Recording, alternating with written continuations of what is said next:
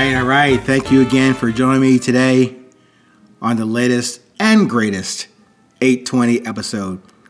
This urgency meeting is something you have never heard before, and take it with a grain of salt, but also use it for the seasoning on your journey. Not a big lump of salt, but hopefully it's enough to get the little extra in your day to day. All right, this topic is totally different.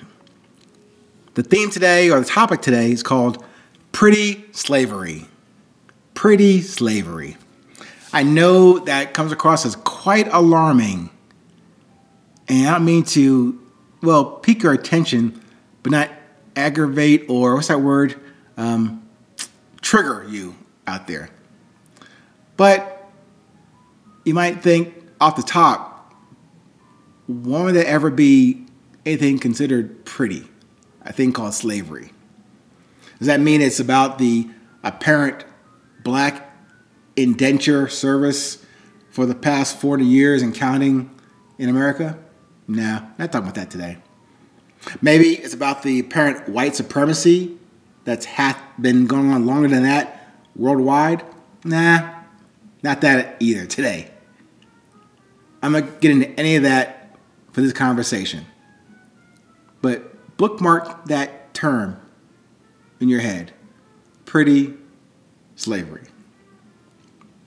I say that because, in term this discussion with that title, because I am saying and propose to you that we do that to ourselves, individually and in our own very homes, or wherever you live. We apply a pretty slavery to ourselves. We can dress it up, ignore the indications, attempt to rewrite history, or flat out deny our pure heritage and not the abridged version that's been in Hollywood or on the internet. The real thing that is at your core, near your heart, and from your heart. If you can get to that, that would eviscerate, eliminate those things that have been dressed up. You can see, as I said, it is what it is, but you are what you are at your core, not in the dressed up version. So, whether I'm talking about current and continued Holocaust or combat slash war events happening right now, the protagonists and the antagonists put on their finery in terms of justification and limited versions of truth. So we all have individually and collectively different fields of struggle, oppression, broadcasts, and wages. But we do it with prettier clothes and platinum or silver plated handcuffs. Whether professional or top tier college sports and play and corporate certified practices, we all have some level of complicity in these shows of pomp and circumstance and quote unquote pretty slavery. Some that we do are paid quite well, others not so much. But if I can just harp on that term, internally applied, endorsed, and supported a pretty slavery, how much of that investment of you into theirs? Are you relinquishing your vision and your intent to those outside of you that appear to pay you more and more quickly but we choose not to do that because the work, the internal work, the introspection, that looking at who we are in that mirror becomes too hard. And as I say, not much money in that, you know, actual cash. But your currency is way beyond that paycheck that we all receive. And happily, cash it and go buy stuff that we choose to, or put it personally, I choose to distract myself with. You know, a new hat, some new shoes, new books, um, a new instrument that I, I can't play yet.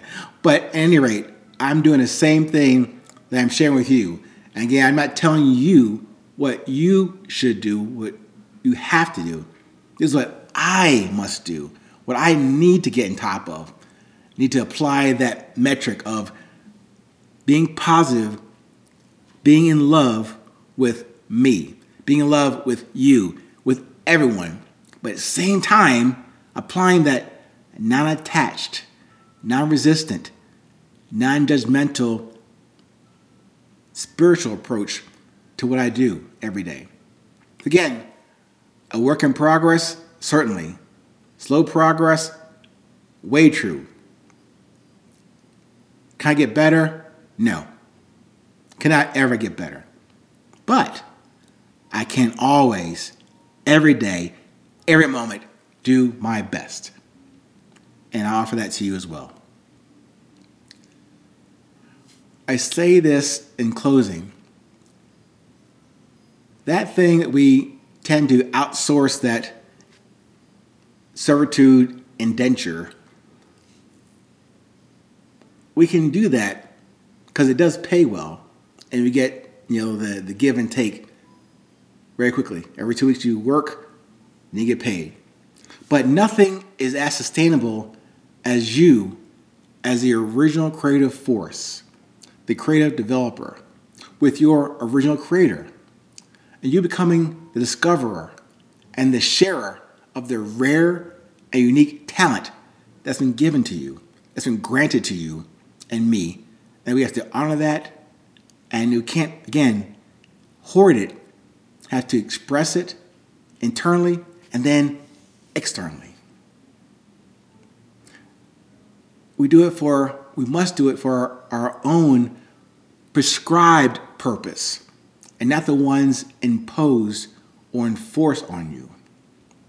I'm asking you to consider this perspective just to pique your attention and maybe change your perspective on this moment going forward.